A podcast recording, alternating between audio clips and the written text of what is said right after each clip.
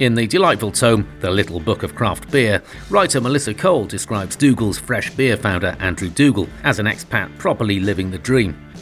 Having landed just south of Santander in the north of Spain in the mid 1990s, Andrew soon set about attempting to plug the ale shaped hole in his life by creating something a little more akin to the UK beers, of which he was so fond.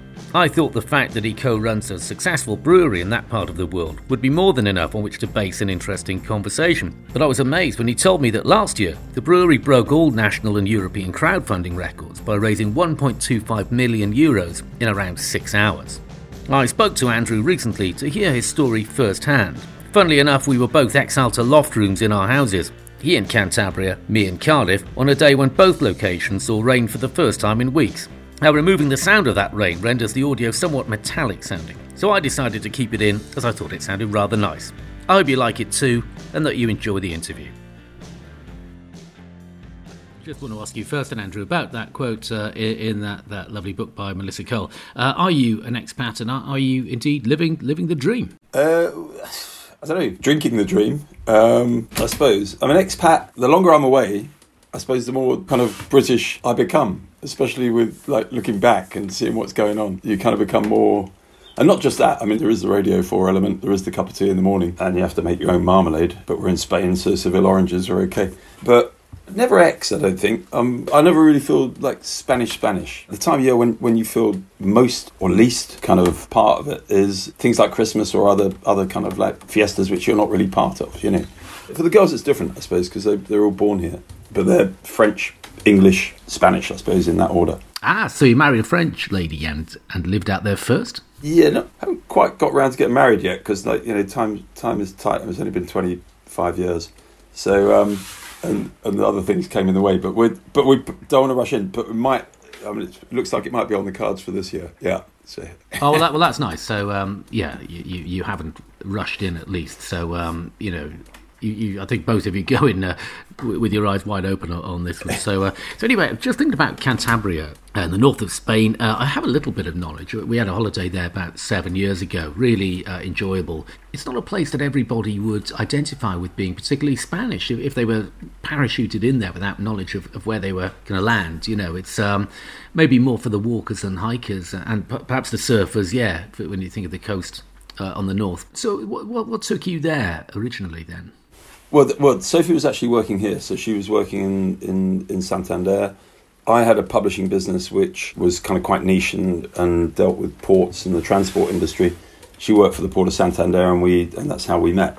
Uh, and at the time, I could I, I could sort of with a with a laptop, I could more or less work anywhere. So and this is it's really nice here. I mean, people ask me, and a bit, and I'm looking out the window at it now, and it's just started raining, and it's green hills. It's a bit more like I don't know Scotland with more garlic you know, I mean, where, where, where we are, it's it's it's mountainous, green, lush. The coast is probably like Cornwall in a lot of ways. Big, long, sandy beaches, rocky. It's it's a great place. Food's great. People are good. Yeah, sure. Yeah, yeah. So, so, so you settled there then in the, in really nice, nice part of the world. Tell, tell me for a second though that publishing business. What was that about exactly? Yeah, that's what I keep saying. What was that about? Um, I worked for a company in, in London, and then they, they kind of sold out and and I was sort of uh, out on my bum basically. So I I carried on doing the same thing. I signed a nice lawyer's disclaimer saying that I wouldn't, and showed it to another lawyer, and he said, "Yeah, take the money for what it is, and and carry on doing what you're doing." And my clients were in Spain. I speak Spanish. I, I, I learned Spanish from when I was about eleven, um, so I speak Spanish and French. And this was just like a. It was the place I was for. I was forty then, I suppose and that was kind of it. I travelled a lot, and and this was just a place to be. And the publishing thing, that worked. It worked for a while, and then I, I came here in '97. So around 2000, things started to kind of go digital. I suppose uh, people started asking me for odd odd things like CDs, and um, which seem a bit old now, but it was kind of you know it was cutting edge then so CDs and then DVDs, and I just couldn't. I was paper, and I couldn't. I couldn't make the the transition. And at the same time, I was. I'd started homebrewing, which I'd done more or less since I, I got here because the beer wasn't quite as, as interesting as I as I'd like. So I, I think on one of the trips back home, going to Boots or somewhere and buying a, a home brew kit. It's bizarre because like the UK, you buy your home brew stuff in the in the in the chemist as if it was like sort of first aid or something. You know, it's, it's, they don't do it now. Chemists don't. They don't tend to. They don't tend to stock it, but then they did. Like Boots was a big homebrew thing, and it tasted like beer. Funnily enough, and it was Woodforde's Wherry. Actually, was the first beer that I brewed, and it was it was. It, I said myself, it tasted alright and then I just carried on, and then I got I got more interested in it. So I was doing that, and then I realised there hadn't actually been a, a brewery for since the seventies here. So I just thought I'll start a brewery, and that was how it all began, really. Wow. Okay, that's a big big decision. So you said there was no brewery in the region, uh, and I think I, I just realised as you're talking, I don't think I saw any local brew then when I was there. Um, I think it was all the usual sort of Estrella, San Miguel, Estrella Galicia, and the like. So, what happened to the local brew in, in Cantabria? Well, the seventies saw the, the, close of, of the brewery, which was Cruz Blanca, which then became Skol, which was part of God knows, I can't remember, you know, sort of wheels within wheels. And then they closed it down. It was a city centre site, really nice building. And they, they demolished that and built some pretty average flats. So that was it. So there'd been no beer in Cantabria. And, and, and really, there were six breweries in the whole country, six, seven breweries, which, you know, I mean, most people that have been on holiday here will, will recognise. But that was it. And then you could get you could get imports. You could get German, I don't know, you could get German German beers or Belgian beers were you know were, were, the alternative, which which I personally don't I don't like that much. So brewing my own was was was the way out really. Right, yeah. In one of the um, emails that, that we exchanged uh, before when we were setting this up, you said you got to Spain, but there was no beer. Uh, but I mean, there, there is beer in Spain, isn't there? And there's plenty of it. But it's a certain kind of beer, yeah? It's pretty uh, samey, I'd say um, pretty sort of macro Euro lagers all round. Would that, would that be right? Yeah, yeah, exactly. That standard. It's not. It's not bad. I mean, quality wise, it's it's always going to be there. But it is it is a bit flat line as far as kind of interest is concerned. Yeah, I remember being in Valencia some years ago doing doing a job and had to to, to run courses uh, and speak to a lot of people in the days. So I was sort of doing two pint evenings and, and going for long walks.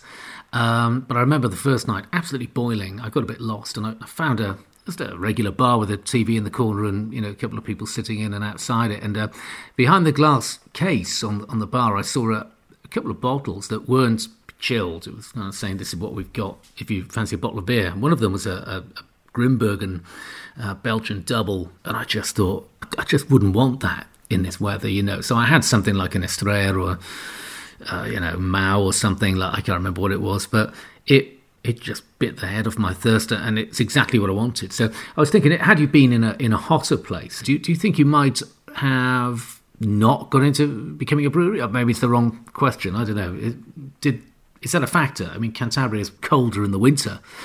Um, did that make any difference? Mm, no, I mean, I, I like no. I mean, I'll drink. I'll drink a Mahou or in Madrid in the in the summer and in a, one of these like zinc top bars with tapas and, and stuff and the beer does go it goes down well. I mean, there's no there's no doubt. There's not the breadth of choice. There's not um, there wasn't anyway until until fairly recently. We brew a pilsen style, um, but it does have more ingredients or more of the same ingredients. So uh, there's more taste and there's more there's more depth and um, and you know, a bit more of everything. Really, that's the idea. Right. Okay. Okay. So anyway, I took you off on a, on a tangent. Sorry. So you make home brew and it tastes good, and uh, so you decide to start your own brewery. So what was the next big leap that you took that, that took you to the next stage then? I bought. I, I remember I went with with my, my best mate Mike on a trip back home, and we bought the old Pembroke Brewery, right? In uh, we like we like crossed crossed over into Wales and, and brought this uh, thing back, which was like a, a reconditioned like from the days like when the, these Grundy tanks, which were like a popular thing. So it was a, it was a, it was like all built from reconditioned Grundy tanks, a two two and a half barrel brewery, and I brought that back here, got it shipped here, uh, thinking that I could just start and um, get it all going in about three months, and it actually took uh, probably about four years. so, so, so, so yeah, I was go- I was going to start it on a. I thought I'd just have like a like a little little brewery, pizza, maybe a that bit of grilled stuff, and, and we've got a, we've got a barn here, an old kind of like tumble down thing, and I thought I'd do it there. But the, and I, I put a kilometre of water to it, and and it just no, I couldn't get I couldn't get permits for it. So no one knew what I was doing. I most of all me, I didn't know what I was doing, which was kind of the worst thing. But the local administration hadn't seen a brewery for like as for getting on 40 years. So so they thought I was going to build like a monster factory. So so like the concept of micro wasn't wasn't you know kind of current. So I actually got brewing kind of legally in in around 2006, which makes the brewery kind of one of the oldest uh, established in of the new wave of breweries in in Spain. You mentioned the the fact that you tried the pizzeria and the, the tap room and so forth uh, in one of the emails that, that we you know we swapped before, and you said, "Oh, you know, it went wrong." We, we we don't talk about that anymore. It's in the past, and we're, we're over it. But I was wondering, was that a big kick in the teeth at the time, and, and also um, was it a case? Wanted to ask of that that classic sort of Spanish bureaucracy uh, getting in the way. Anybody who's lived in Spain um, will will know exactly what I mean by that. Um the actual the real problem turned out wasn't actually the permits. The real problem was there was no market. I was producing something that people just didn't understand. You know, they were used to that beer, that caña, that cerveza that that you know that you see on the on every bar, and it's and it's it's got to be cold. Uh, it's got to be like frighteningly cold, and it's got to have a nice compact head of, head on it. Otherwise, that's it. And in fact, that is what marks a good beer. It's cold and it's got it's got a head and very little else. If you're if you're serving beer at kind of minus two point five degrees, there's not a lot of taste there anyway. So the kind of styles that I brought out, first of all, appealed to some people, but very few. And I couldn't get it into a bar. I couldn't get it into a bar on draft uh, because everyone, most bars are kind of tied into some kind of contract. So, so I ended up like selling in, in markets, which is kind of good and bad. I mean, you, at least you sell something, but you, you're you're direct, uh, like face to face with with your end consumer, who either goes, "Wow, that's disgusting," or old guys that that were probably I don't know sixty years old would say, "God, that reminds me of when I was a, lo- a little kid and my father would like dip." Churros in, in his beer and, and, and I'd taste these this bitter taste, you know, which because that was it. I was making hoppy beers, which some of the which were, were kind of bitter, probably over bitter, and probably too alcoholic, probably too dark as well for the, for the, the local taste. It was all designed to please me. Yeah, I hadn't thought about the sales side of it at all. So it's interesting, isn't it, that people say if you if you're passionate about uh, something, then you can take people with you on that journey, and you can you know get them to see your way of thinking, get them to buy into your passion and, and, and, commitment to, to what you're you're producing. Is that what happened in the end? I take it there was some refinements, you know, to the to the beer that you were making that was ongoing anyway. But is that what worked for you in the end? It kind of. It kind of did, I suppose. I mean, I don't know. Someone asked me along to do a, a chat for sort of young entrepreneurs, as, as if I was an example. and at the end, they were asking questions. We were, we were all in the, in the, funnily enough, in the kind of drinks business and everyone was saying, "Oh, you need a business plan and you need finance and stuff and you need this." And it got to me, and I thought, "Well, they've they've said all that, and and really, what got us through was ignorance. Really, ignorance was like key because if we'd known what we were doing, um, if we'd known how much money we were going to lose, like at least at the start, we'd never have done it. So so ignorance was kind of key. Ignorance gets you anywhere, really, into all sorts of trouble. Benign ignorance." Wow, okay, okay. Well, that's funny because I haven't heard that said in exactly the same way using those exact same words. But there, there is a truth there that's definitely worth passing on, isn't there? And it's one that I, I do recognize myself and one that I found myself um, realizing, you know, for good and sometimes for, for ill, that, you know, if you'd known what was ahead, you wouldn't have bothered going for it.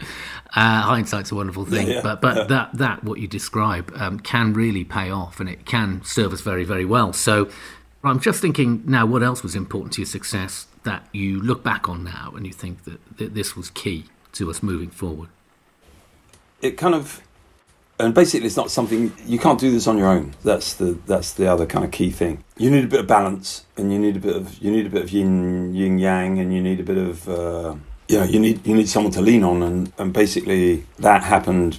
Like fortunately for me, about two years in, when I, when I met Kike, who's I call him Henry makes me feel a bit less homesick.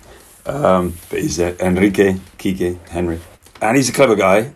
He's kind of younger than me. He was he he came from the media as well. He was he's in uh, TV production, but he wanted to get involved in this, so he, was, he came to me to kind of learn what I could show him, which was fairly limited.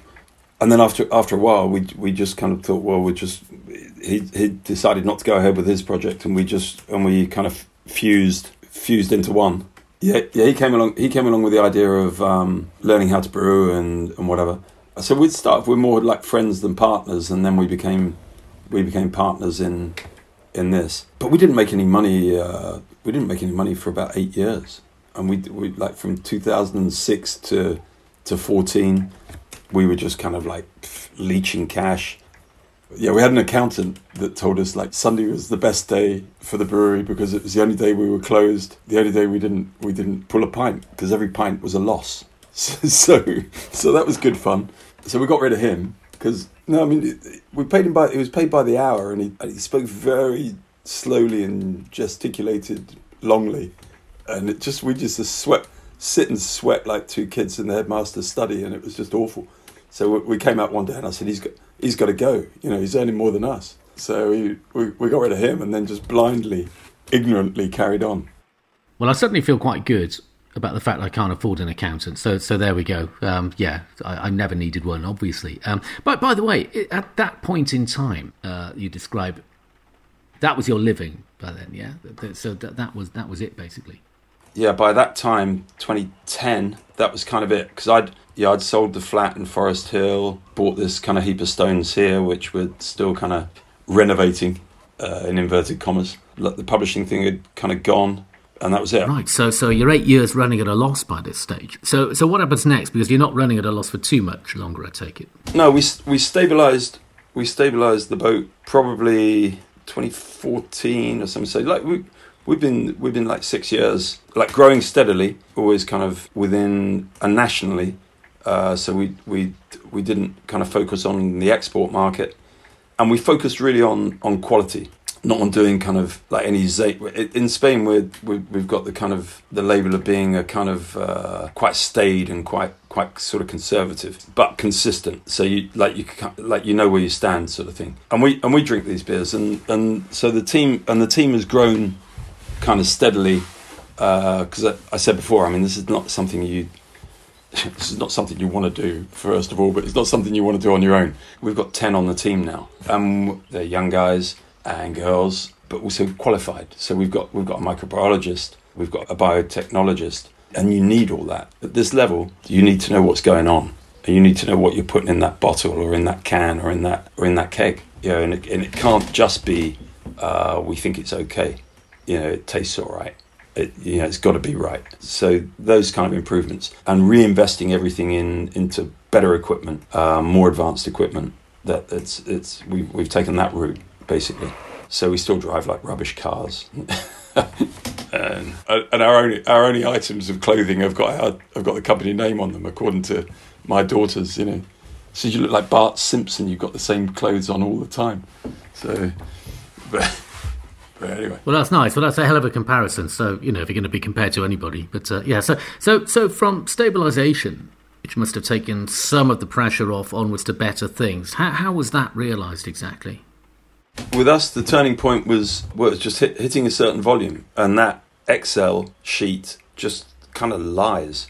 So it would tell us it was always too optimistic. So so we would we would think, well, hang on, we're doing what it said, and now we're still not doing this.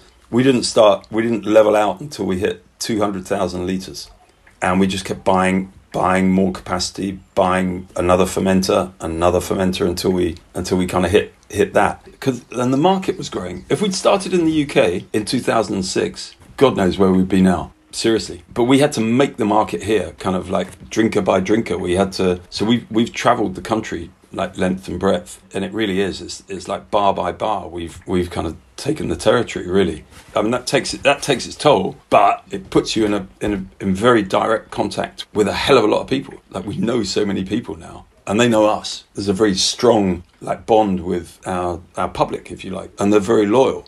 Um, like we've seen that with the lockdown, our website sales just kind of just went through the roof, and people buying beer for five or six friends to introduce them to it while they're locked. Yeah, you know, we put this note in saying, you know, this will help you get through.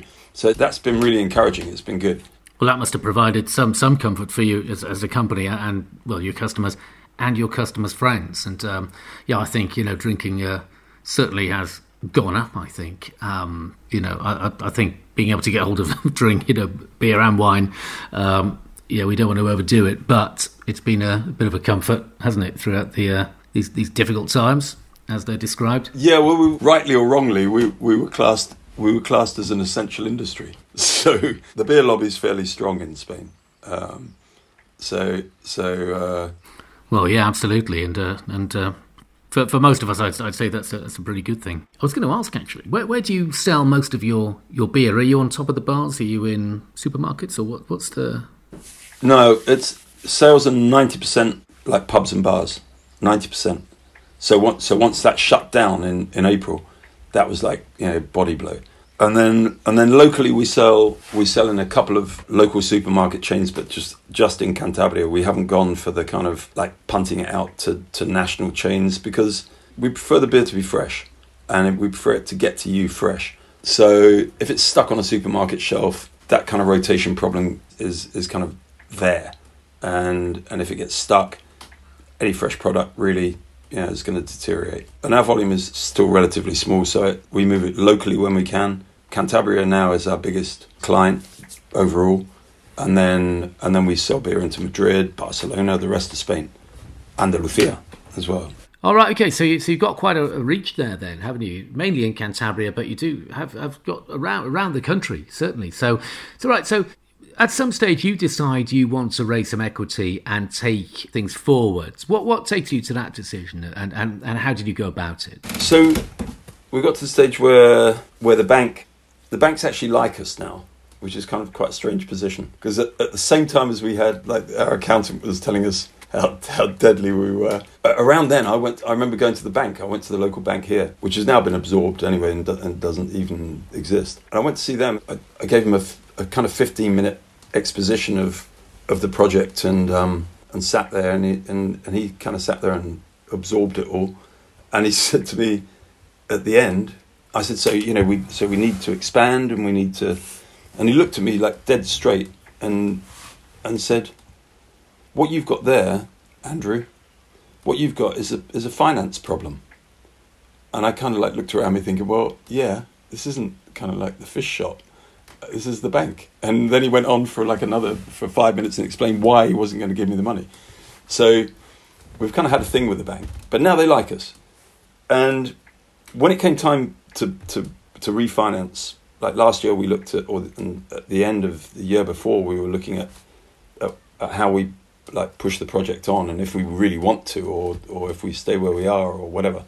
And we went, we thought, well, okay, we can do this, we'll, we'll crowdfund it we spent a few months. We do a lot of brewery visits, uh, which we kind of like enjoy doing, and we get 30, 40 people in the brewery every weekend when we're not traveling. And we just kind of punted the idea around to people, and people, and we found people were coming back to us and saying, "Oh, well, if you do it, you know, we, we said we're going to buy the field next door, and we're going to we're going to expand the brewery. We'll we'll have a little gastro side of it, you know, which is like a restaurant and things. And people coming back saying, "Well, when you do it, let us know." So we gradually built up a, a bit of a, a list of people, and the whole crowd. We, you have to do it through a platform because of like money laundering and tax and all the rest.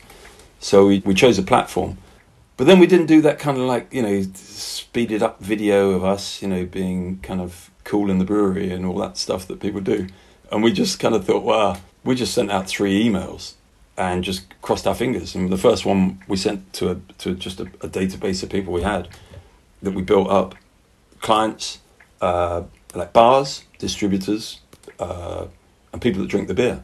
And within uh, 48 hours, we had people saying, "Yeah, we'd we'd like to put in something like a million and a half euros." Um, but that was just like a paper promise. So and people wanted to put in 50,000 and, and we thought we don't really want those people. So we brought the ceiling down to 15 and the, like the floor at 1,000 and we just launched it basically. In an, an hour and a half, yeah, an hour, I think it was an hour and a bit, the million came in and in six hours it was it was uh, 1.25 yeah 1.25 million euro in six hours which is a a record in Spain in time and and amount basically it's and it's equity equity crowdfunding. So they get they get four percent return on their investment, and then they can sell they can sell their share, uh, they can get out as well, and that's kind of that's kind of the idea. Then the usual kind of discounts and everything else, but there's that, but it's four percent, which is kind of better than the bank really at the moment. God blimey, yeah. it must, must have been absolutely uh, amazing to, to go through that. Uh, I'm thinking now, when, when you put the you put the first one together, put that kind of package out to people, then it came back very positive, paper promises, some people want to invest too much. So then you put something together that you're really happy with. Was it really nerve wracking the second time thinking, you know, you can see what is possible and you're hoping it'll come through? Was there a part of you thinking that oh, this might, you know, this might all fall at the, the hurdle. Like, you know, it would be worse, wouldn't it, having seen the potential and for that to be taken away? Was it really nerve wracking going through that? Very. The first email, which was just a kind of sounding, we we we thought, well, you know, probably by the weekend we might have thirty or forty thousand promised, and it was a million and a half in forty eight hours. So when we went to the kind of live version, we, we were pretty sure that we were on firm ground, but no one expected it to be done in an hour. The the website collapsed. I mean, it was people were just sitting waiting with their, with their finger on the button. Yeah, and the, money came in in an hour, and no one, as far as I know, has has kind of done that.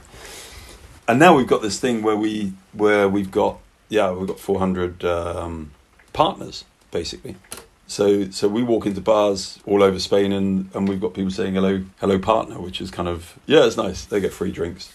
so yeah. Wow, that that sounds great. That sounds really really fantastic to be able to to meet people in that way and to to, to, to share that experience and that and that connection with them. Must be fantastic. Um, back to the money. What did that enable you to do exactly?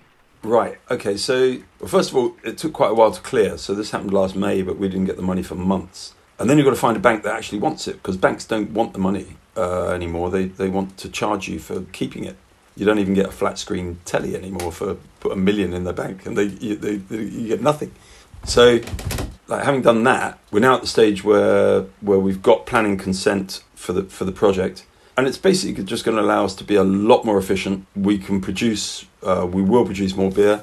We'll have actually a, a, facility where we can get people in, and, and, and we like to travel, but it's nice to have people at home as well. So people do come here, at, but the brewery, and we, we're apparently we're the best, according to some website, we're the best tap room in Spain, three years running. But I mean, it's just like two bits of like wood nailed together. You know, that's that's the tap room.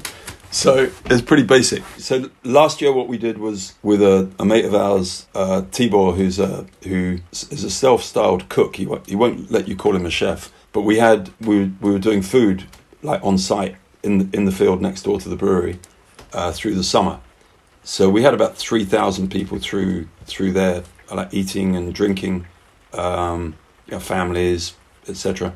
And that worked really well. So that's kind of given us the kind of uh, confidence that we can that we can kind of repeat that in a more stable sort of setting. The village is a, it's a tourist destination anyway, but this is kind of it's a good thing for the village because it attracts people. They come to the brewery, but then they go to other bars, and so it kind of it, it is kind of like a dynamic kind of thing for the village to have, and people yeah people appreciate it. So right, okay, so right, so so you so that's, you're going to stay where you are then, not yeah. on the site itself, but but somewhere near. No, it's right next door. It's right next door. It's it's it's the space. It's the space next door. So it's the kind of like log- it's the logical thing. It's you know it's um uh, we like we, we use what we've got and kind of add like bolt a bit on, which is kind of so. So to clarify, what you're looking to do then, brew more beer, uh, expand uh, the brewery to build a, a, a, bigger tap room as well, do great food, great uh, sort of altogether bigger, better experience, and then people can come along, enjoy what you you've got got to offer, and then go and enjoy the rest of the village and, and so forth. Yeah? That's it. Yeah, yeah. Basically, and from the point of view of, the, of, of like everyone working there, I mean, at the moment, it's um, I mean, it's like like moving around inside the brewery is I mean because we all get on and everyone gets on. Otherwise, it would be kind of it would be madness because because everything has got wheels on in the brewery. There's no fixed installations. Everything is kind of moved about continuously, and that's just not it's not viable really. I mean, we do it, but but we're in such a, a confined space, so it would just allow it will allow like the guys to work a lot easier. I mean, that's that's kind of like a big part of it is going to be that. that everyone's going to be a lot more a lot more comfortable kind of working, and that's better for everyone. Great. Basically. I was going to say you've got to take a lot of congratulations, really, because Spanish people they're like Italians and French. They are so big on their food and their drink that to have someone coming in from another country and saying kind of like, I can do better and give you something better than what you have already, and to get them to accept it, I think is a is a big uh, a, a big ask. You you set yourself that challenge, but to achieve it, it's a massive achievement. When you say like that, you know, the food and the beer together, they are very used. I think you know, this is my Madrid experience, which I loved. I've never I live it almost constantly, even though I live in Cardiff. It's that the tapas and the the salty you know the choritos, the calamares, the you know it all it all goes very well with yeah. that bite of a cold pilsner, particularly in in the summer months. So to get mm. them putting your beers, which are different to their you know their their beers, with food, what what's the experience been like there? They they've adapted to that then, and and and enjoyed the experience, yeah. Yeah, totally. No, I mean it's it's. I mean this is this is a country. I mean, there's great wines, there's great cuisine, so why can't there be you know great beers? It, it, it struggled at, at, the beginning. There was a lot of uh, basically just a lot of quality problems. There were a lot of con, like contaminated beers going out. Then there were a lot of oxidized beers going out.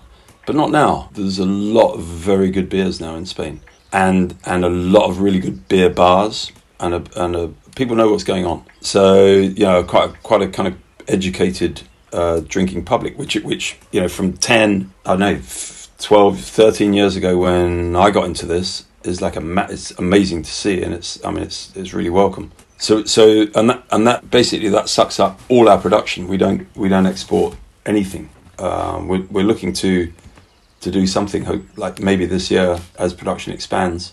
But at the moment, it's, it's, it's virtually impossible to find our beers outside of Spain, which is good. Our bottle top says, think global, drink local. With what's going on at the moment, that whole local economy thing is is getting a bit of a, a boost as well, which is good. And we've got to kind of hope that, uh, not just in beer and stuff, but other industries. And we've got to hope really that that that people kind of take that with them as they come out of this. It's all about knowing where your kind of euro or where your where your pound is going and seeing some kind of direct impact. And if that can happen locally, it's it's really good. One last question, or two really. Uh, just wondering, what is your favourite drink from your own range, the Dougal's Fresh range of beer, and what is your favourite pint when you come back to the UK? Here, I mean, if you know, if if we're on the desert island and the ship goes down, all hands saved, hopefully, obviously. But they don't make it to my island, but the beer does. Then it would probably be nine four two. Nine four two is for a Spanish beer. It's relatively low alcohol. It's four point two, which is kind of still high for the UK, but but low for here. And it's nice, it's balanced, it's fresh and it's fruity, citrusy. It's it's a kind of like a anytime beer basically. But when I go back, I go back to the UK. I'll I'll drink either Young's or or Fuller's. You know, it's either going to be a it's either going to be a pint of Pride or just a pint a pint of Young's. Unfortunately, then I'll I'll kind of branch out from there. But it's kind of meet up with your mate and down the local. And that's what I missed. That's what I missed, basically. Okay, Andrew, it's been a real pleasure to talk to you. Uh, thank you so much for your time and for, for, for sharing your story with me, and uh, really appreciate it. Uh, just like to say all the best uh, to you and your team and your family for, for this time right ahead of us now. And um, again, thank you very much. Pleasure. Thanks a lot, Francis.